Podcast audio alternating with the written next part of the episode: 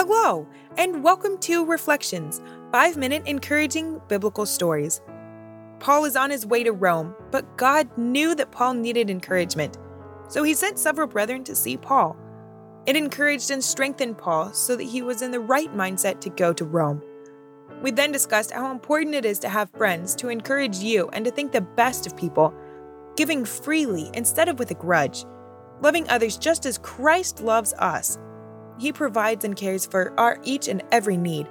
We can rest and trust in that fact and therefore give freely and generously, knowing that we will be provided for. Let's see what happens next as Paul journeys to Rome. Acts 28 16.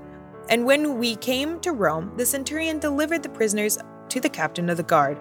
But Paul was suffered to dwell by himself with a soldier that kept him. Wow.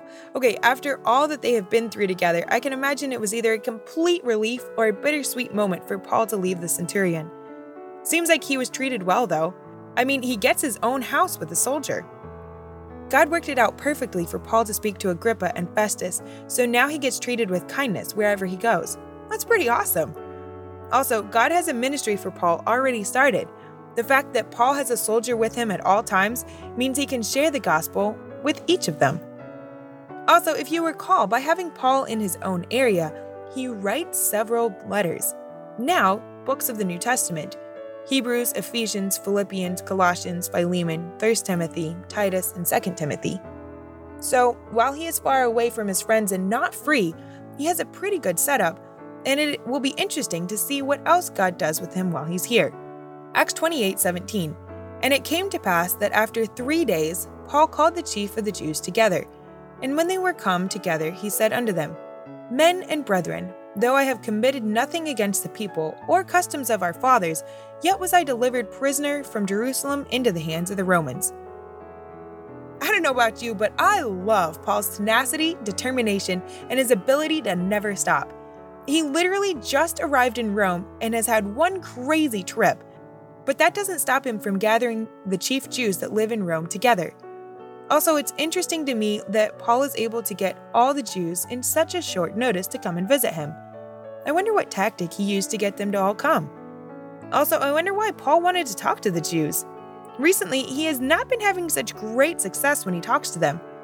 Then, did you see that he goes right into telling them his story? I love that God has given him the mission to share what he has seen and what God has revealed unto him. So Paul, every second he gets, does so. Acts 28 18. Who, when they had examined me, would have let me go because there was no cause of death in me. That's interesting that Paul starts by saying the Romans were not able to find any fault in him and would have let him go. Certainly paints the picture that he was innocent, at least according to Roman law. Maybe he starts with this to give credibility to the statement he opened with, saying he had done nothing wrong, but was brought to Rome. Now what? Acts 28 19.